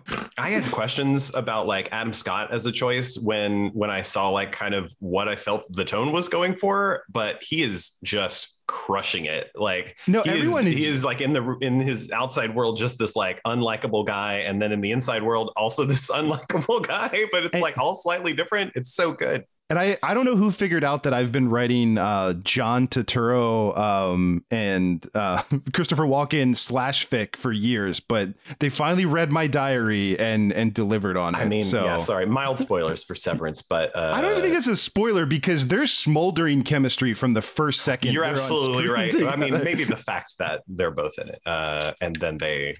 mm. they're they're in it Are and they, they share a fucking in that, mo- in that show? They're fucking. Like that I mean, would be they're- spoilers. I'm not. I'm just saying they have a lot of chemistry. That would be I'm- spoilers. You, you Yeah. could say That from shouldn't be you could say in spoilers. that, That should be like on that the they're eye- fucking poster. they are eye fucking like they're Mm. they're making a Okay. strong God maintained eye I, contact. look, I'll just say I won't say either way, like if they do or don't, because that that's the that's the Jim and Pam of it all. Like, will they or won't Yeah. they? But I will say that there is a smoldering chemistry between those 2 Mhm. men in that show. Marty, might I've- I suggest that one criteria you could use is who does the better Stephen King adaptation?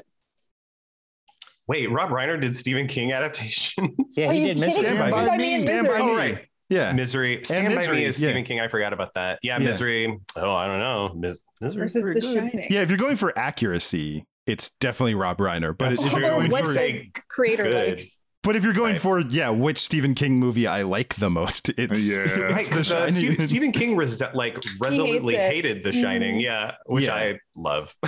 No, it, that's the thing. another is The another TV plug while we're avoiding making choices. Um, there's a uh, lovely show on AMC Shudder. Man, they should pay me. Uh, Are they paying you? Uh, yeah, they are. Uh, it's Eli Roth House. Uh, no, uh, History of Horror. Eli Roth History of Horror, and they do interviews with all kinds of like big horror greats, directors. Stephen King is in it, and he he's definitely interviewed, and he's like, I hated The Shining. It's Oh, he so hated good. it. Didn't Stephen King get like one made with was it like Steven Weber Steven or something? Weber. Yeah, yeah, yeah. Because that was like the accurate one. Yes.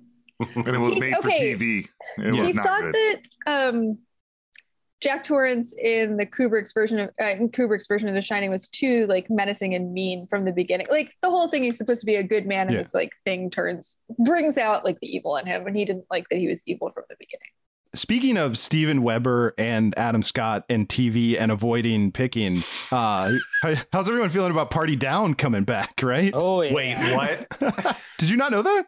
No, I didn't. Are they Oh, rebooting yeah. It, or is it they're No, picking it's, it? it's done. It's in the can. Although yeah, we're gonna see it soon. I do but, but like that. it's just a it's it's just picking up like Yeah. yeah, I think they didn't get later? Lizzy Caplan is the sad part Ah. because because I think scheduling because I think Lizzy Caplan works too much to do it. She is and on these. Stephen King properties. Mhm. Yeah, but I didn't uh, know Steven Weber was in it. no, do you don't remember the the wedding with the where he played a gangster with a Russian accent? I don't remember that. I've watched every episode of Party Down a thousand times. So Okay, no, it's a fair great. enough. He's Brad and Angelina at my party. No, he's fantastic. He's like doing a Russian accent. yeah. Wings was on after high school, so I watched I- Wings after its air Same. date like every day. Same. Same. I did like I don't even know if I liked Wings. It was just on and I watched it. And I yeah, I've seen every episode of Wings for sure. I always think every time someone I think about Wings, I think about the guy who played Roy, and I Mm-hmm. don't remember him before Wings or after Wings. As far as I know, that man was just Roy on Wings and nothing else. I said what I always think about with Wings that I find fascinating is like if you watched Wings, uh, which we all did clearly, you know, and you you were asked to guess which two of these actors in the television show Wings Yeah. are going to have the biggest movie careers. you would Tony not have guessed. Shalhoub? Yes, Shalhoub and um, what's his name that played Haden- Lowell? Haden Church. Cr- yeah, Haden Church, Mhm. Thomas Oh, Haden. Church. You would not have guessed that for sure. Gosh, I forgot Thomas Haden Church was on Wings. Yeah. He, he played Lowell, the Wings mechanic. Cast. Yeah, yeah. also, if you asked me to guess which member of the cast would go on to voice Superman, I would have guessed Tim Daly. So that does track. That does track. Yeah. They were brothers and they owned a small airport in Nantucket, right? Yes, that and was it's the weird. premise? It's weird too because it's weird too because they had the same names as me and my brother, which was always weird to me. They were, It was on for eight seasons. yeah. Oh yeah, that's a lot of wings. Yeah, because Tony Shalhoub didn't show up until like season three, I think. Yeah, because he was was Antonio. He was the cab Yeah. driver. Yeah. Mm-hmm. And then he went What on a, to become what a quaint idea for a show of two brothers who own an airport. It was. I'm trying to remember the pilot. I'm pretty sure that they they were estranged, and then I Yeah. think circumstances forced uh, Brian to to come back and work for Joe, who he had not talked to in a number of years. I think maybe their dad died. I want to say their dad Yeah, died. Dad left us the airport. Yeah, I think that was Yeah. it. I actually Well, you think know, that was the, the, pilot. the, uh, the economy was great in the 90s.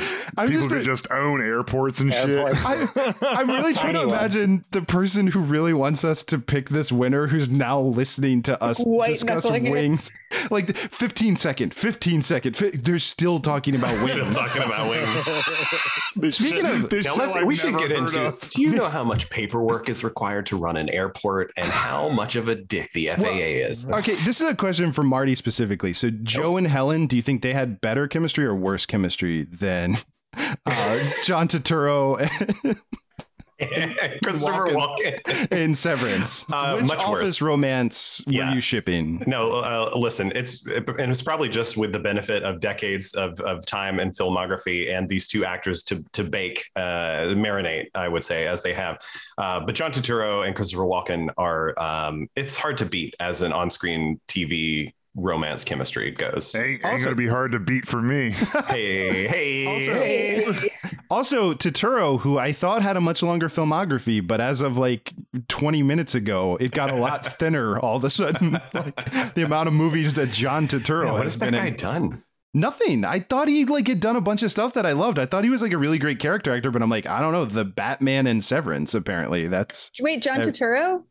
and Transformers. Yeah, Mr. obviously. Deeds. Oh my God. Ah, yeah, He was in a bunch of Adam Sandler. That's true. Oh, yeah, yeah. and Coen, yeah. as a matter of Ah. fact. Yeah. Let me change your socks. He's very sneaky, very sneaky. Very sneaky side.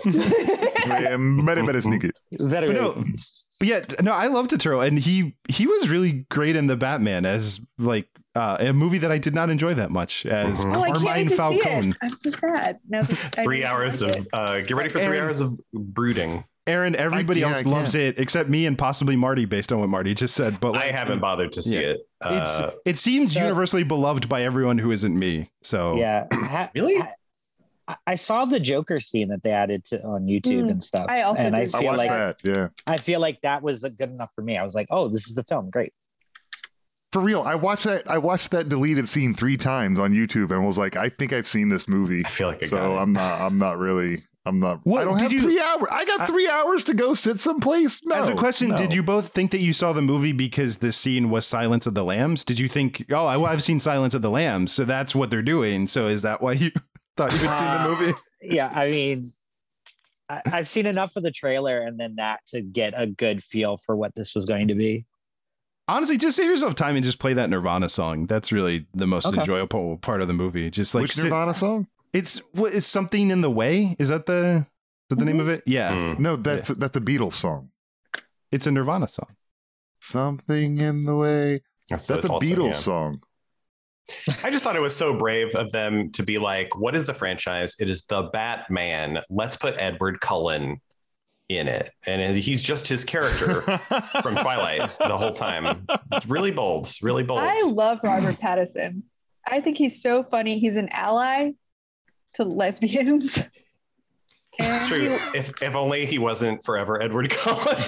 he lies all the time in his interviews, which I feel like That some people on Very this Jake podcast Gyllenhaal might, energy too. No, Yeah. the the YouTube montage that someone put together of all the times he was asked about Stephenie Meyer in interviews and like all of the things that he said about like kind of implying that he thinks that it's not healthy her like the way that she wrote the characters. It's it's truly a work of art.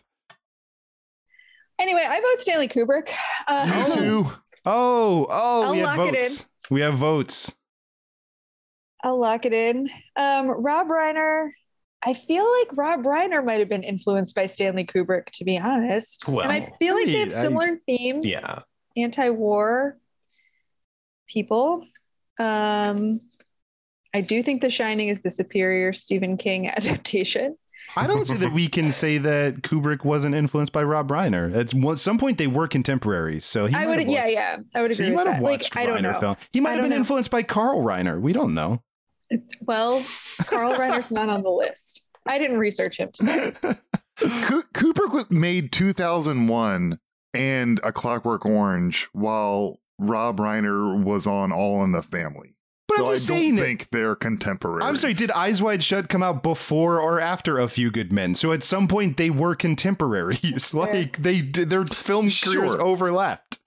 I mean, yeah, it, like in the same vein as like as like you know uh, m- m- me and barack obama were contemporaries because we were both working at the same time to make the world a better place I'm in our saying, own way I'm saying they were both making films in the 90s and the 80s. So it's entirely possible that Kubrick was watching, you know, all of Reiner's films. You, you can't say that he wasn't.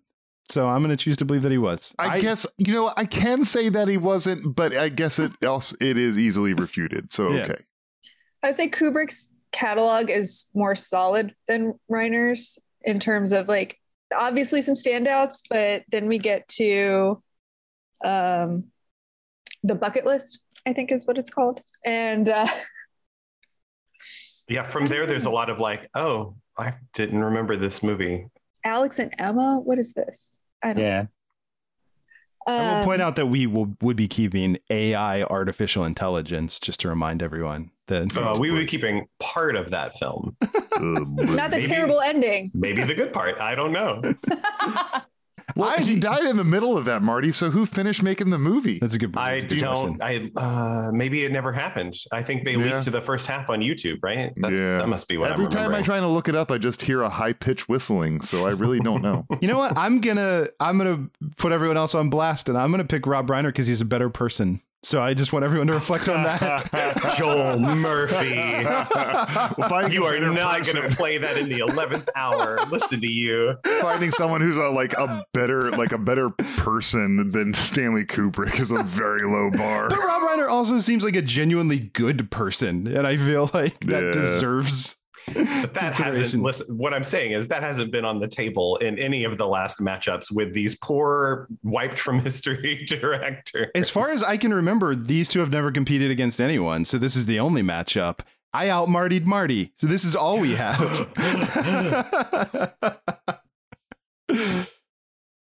yeah, maybe this whole time Kubrick has been eliminating worse people. I I just don't know. There's no way. I also just will remind everyone the Princess Bride. We're talking about losing the Princess Bride. You know what? I've been looking through both of their like I'm just I got tabs open. I'm just clicking back and forth on like the main stuff they directed. And the one thing that has me stuck and I'm embarrassed about it is The Princess Bride. Mm-hmm. And it's I'm embarrassed about it because I'm like there's something about this movie that is like too glib. It's a little bit like like when you see certain shows on Broadway that are just like we're sniffing our own farts and like that is kind of the vibe of the show and everyone loves it because they're all in on it.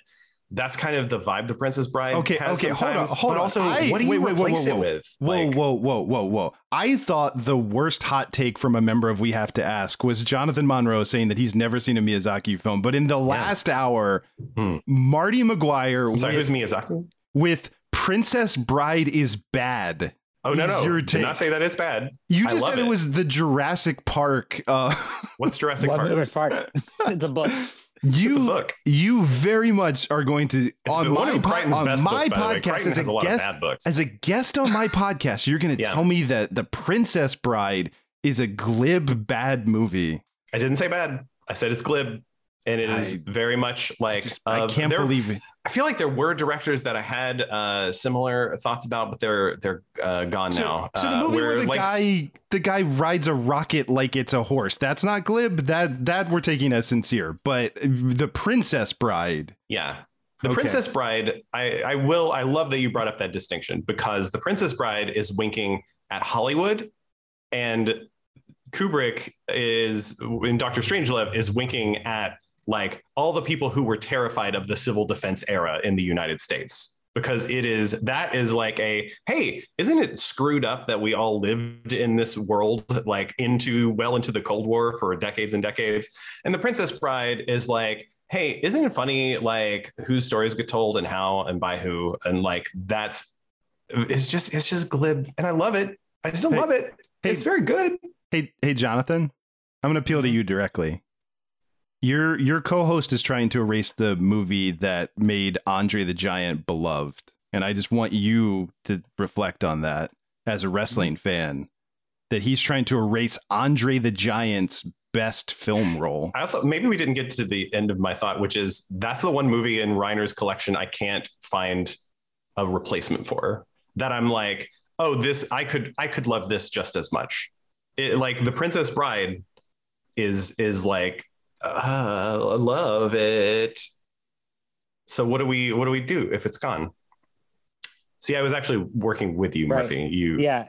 Yeah. See, you just see, wanted, you were so quick to flush me down the toilet. You- yeah. Because you started And- and that's why- trashing the Princess No, Bride. No, no, no, no. You just gotta. So, so as great, I- I'm really happy with Marty as my friend.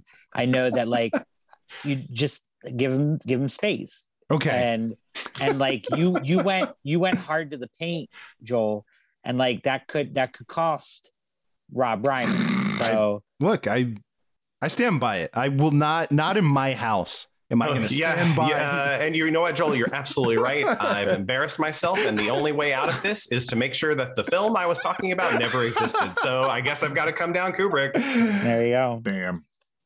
Uh, that means my vote doesn't matter, and we have just done a Mabel Memorial. Did we? Wait, wait, wait, wait, wait. Did do we? Did we? Yeah, I mean, the three, it was- baby. yeah, The three- three. three Okay. Kubricks. Marty, is that really your vote? Like, are you honestly? I, Yep. that's how we're ending. There. Oh, okay. There it is. All right. That's if that's how we want to end it. I just I, want you to uh, know I- that we had a no one chance. said we wanted to end it this way. I- just we- how we- it's ending. we had a chance to eliminate. You want to talk about smug? The movie Don't Look Up, which definitely would not exist without Doctor Strangelove, because God, that movie wants to be Doctor Strangelove so bad, except that it's Mm. terrible. So we could have gotten rid of that. Uh, Well, that- why didn't you put that on the table before it was locked in? because I now I don't know that you remember what we voting. lost. You were. It's it's not. I haven't locked it in, so I'm not accepting this vote yet. So. Okay, We're can not I? accepting the vote. What kind of January 6th crap is going on right now? Shit. I'm just saying. I'm just saying. As far as I'm concerned, unless Jonathan wants to once again give a statement where he's officially abstaining from voting, we still are one vote shy. I of- just remembered I've never final- seen a movie before. Uh, I, I, I. hmm. Aaron did want to say something, so I want to let. I Aaron did. know. Thanks. Wow, that was so considerate of you. um, my question is: Are there any directors that were eliminated that you think are better than Kubrick now that we've decided? But I guess Jonathan's gonna decide. Yeah, we haven't. Des- we, that's a good question for when we decide, but I have not locked this in yet. I'm still giving Marty time to reconsider. Hmm. Um, The Princess Bride, which you apparently like, and you have a strange. Kind Sorry, of wait, like in the. what is that? That's a book. It's a. I've read the book. Oh no, it's over. It's been erased. She Okay. got dusted. All right, so Jonathan, you're not voting. That's what I'm getting. Uh, no, you know what? I'll vote um, just just to vote, uh, but I'm going to support Rob Reiner. Um, I've been going back and forth between the two, and I I have a much stronger connection with my life with this is Spinal Tap, and uh, it is.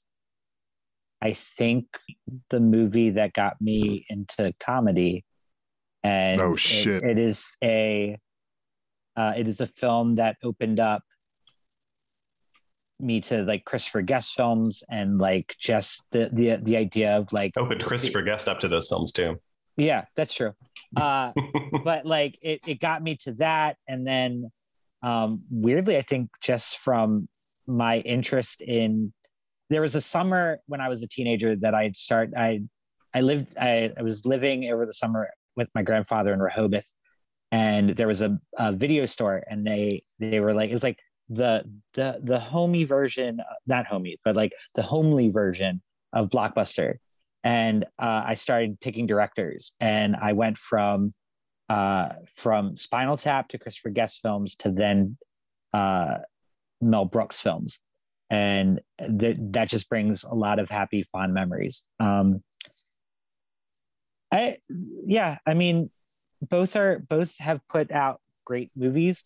Rob Reiner, towards the end of his directoring, as we've seen, maybe picked a few hmm uh, but outside outside of that, I'm I'm going to say Rob Reiner. That's that's my that's my vote. Uh, All right.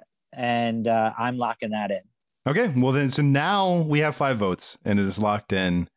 Uh, yeah, I think we chose nihilism. I just want to point that out there that the last two things is Kubrick beat Miyazaki and Rob Reiner, so we had a chance to uh, thank thank you Arrested it. Development. Um, but uh, but yeah, we had a chance to choose the light, and I think we chose the darkness. I also, Aaron, to answer your question, I think I voted against Kubrick in every round, so um, that would be your answer. Is Harold Ramis and Miyazaki?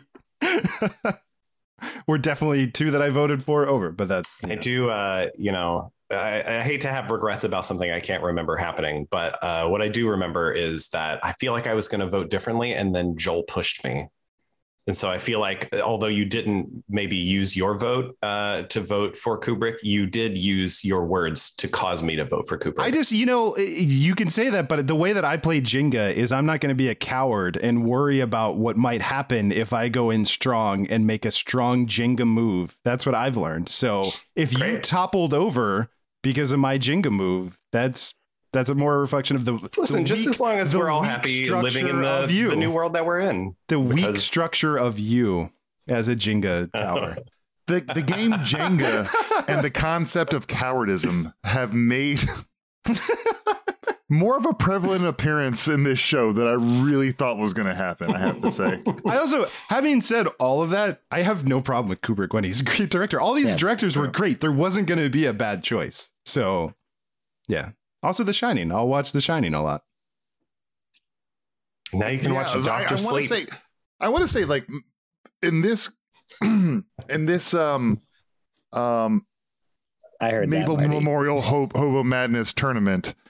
I it- more than any other year, um, every decision was pretty difficult. Even if like you had something going into it, I was always pliable to the the choices being made because these are all great film directors, and I think you and I kind of curated the bracket that way because we knew if we had stacked it up with with names that weren't on this list that maybe were suggested to us after the bracket was made that it just it was undoable. So this was um i think it was a really uh really good outcome. And uh you y'all were really helpful in doing it. Yep i like the i like the um the um uh whatever universe Marty is living in, and um, whatever bits Jonathan is doing just to fuck with me, and then uh, the, No. the tried the tried and true Aaron always bring bringing a a form of logic that I haven't thought of into the mix was very very good for our last couple of rounds. Aaron, the last invite and still the most prepared. And so that very high quality research uh, and honestly in the time that in the time between you were invited and said yes and the time you showed up you used that time better uh, and you spent more minutes overall thinking about your answers than I think anyone, I would argue, including Joel and Lars, in, in the time that they recorded the shows, which are longer than two and a half hours. I think Yeah. they still put less thought in, well, certainly less research than you did. well, also, I'm quite positive the runtime of Spirited Away is under two and a half hours. So, Sorry, what is that?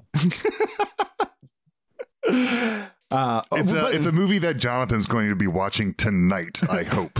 By the way, we we like I think we in round one. I think we we started talking about this. We retained a lot of Simpsons references by keeping Kubrick, so there is that. There's a lot There of is that. Simpsons Kubrick material that, and also just having just seen. And I'm going to give one last plug for a movie because the show's not long enough. I just watched Everything Everywhere All at Once, which is so Oh, good, and everyone should drop yeah. everything they're doing and immediately watch it. But uh, there was a 2001 reference in that. Like the that the references to 2001 are many and constant in film. So Oh, we get if you Homer were with if the you were chips. doing Go ahead. We get Homer with the chips and the shinning. yeah, yeah, yeah. And mm-hmm. the shinning, I and- forgot about the shinning. How could you forget about the shinning? And we get the the one Halloween special where Bart is dressed up like a Clockwork Orange. We still get That's that. right. That's Yeah. right. Yep. Yep. Oh, we still get the Clockwork Orange guys in Space Jam. Sorry, did you not see the reboot of Space Jam? Nah, where they man. where Univer- where uh, Warner Oh, Brothers just put everyone they yeah. into the Oh game. man, Uh, yeah, the Clockwork Orange guys were there hanging out watching the Space Jams. I do. I wonder what else we lost in that Space Jam crowd. If someone wants to go through and figure out based on this tournament who's no longer in the crowd of Space Jam, I'm sure we lost some. But Love it. all right, well, thank you everyone. Yeah. yeah. Yes, thank you all. Thank you, Aaron. Thank you, Marty. Thank you, Jonathan. Um, I guess yeah. You know what? Thumbs Thank you. Joel. Thank you, Joel, for for Wow. doing all of this. You're you're welcome. And I just I want to thank all of you for um you just your the fact that you, everyone puts so much thought into why you make these selections. No one's ruled by emotion or petty like vindictiveness. The fact that everyone picks who they think is the best winner, I think, is really fantastic. As we as we get older, these tournaments are becoming less contentious. I think we're just tired. Um, I feel like last year's was the peak contention, maybe, think and this one, this one being slightly less, only means that we couldn't get there again. We we kind of we had a short conversation about what we were doing this year. We, we had a short conversation of whether or not we're doing this. Yes. And then once we decided yes, there was a, a, a more brief conversation of like, I think last year was almost a trauma. We're not doing this to ourselves again. So that this year was like very, very fun. And I think that's the way it's going to continue. This one did feel healthier. So I think that's good. Yes, I think the Yes, therapy's indeed. working. So I think that's good. Yes. I think Southern California is also melting your cold Irish heart. Yeah, I think it's possible for sure. All right. Are there things that all of you would like to point us towards?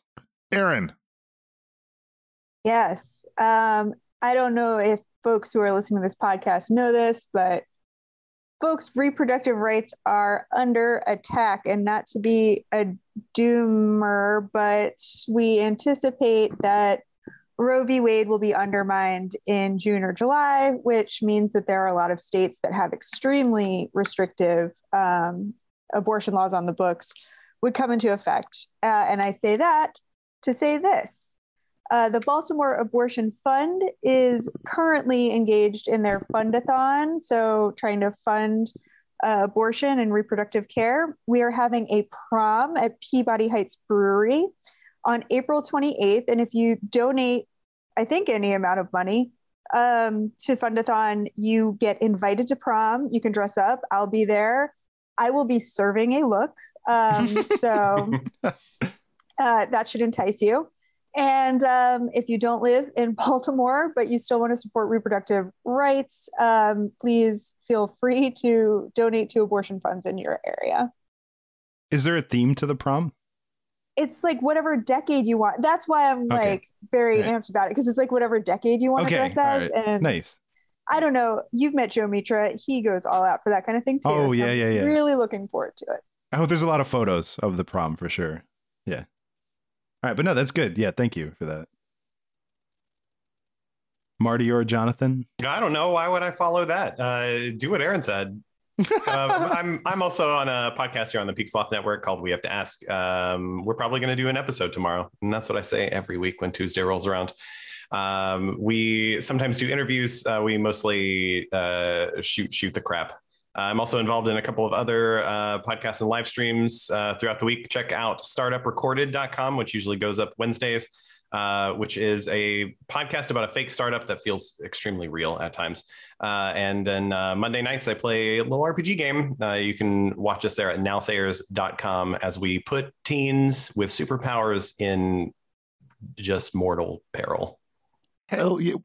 what was that word you said? Nowsayers? Nowsayers. It is uh, a nonsense word, but if you take the word now, which is a word, say, uh, and then if a person is, is saying something, they're a sayer, and then there were more than one of them, nowsayers.com. Okay, so we're, we're attaching an ERS to the end of now say. Okay. Yeah.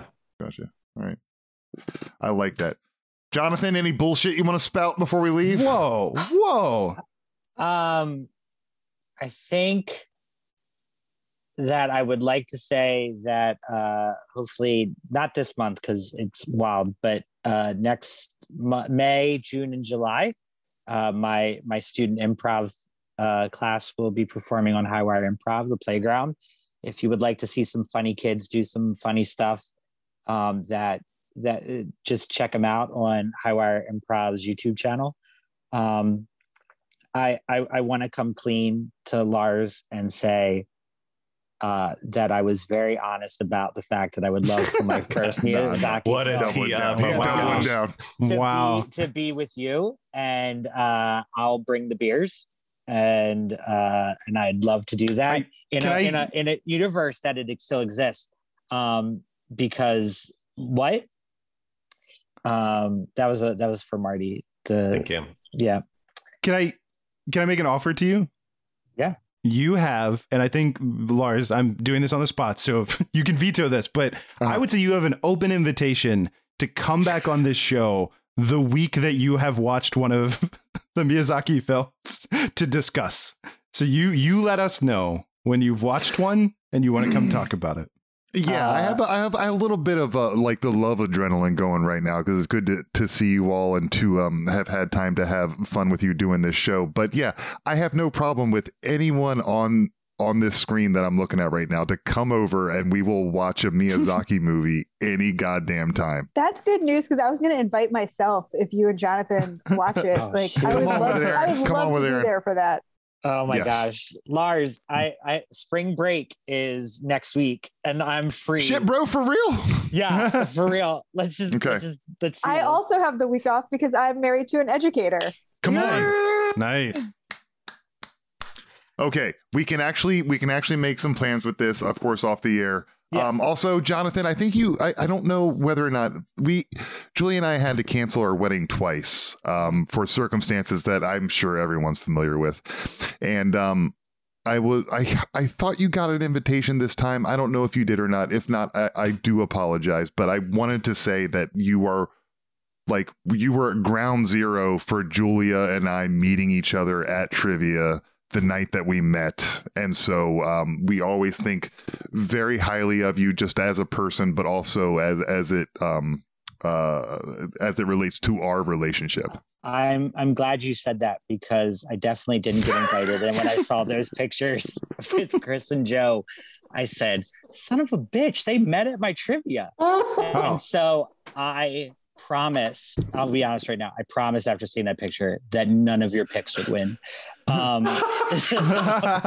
that's a that's a joke. That's a joke. Uh, it's okay. I, I love you two very much, and uh, and I definitely um, I, w- I was I was I was so happy to see that that event took place and how happy everybody was.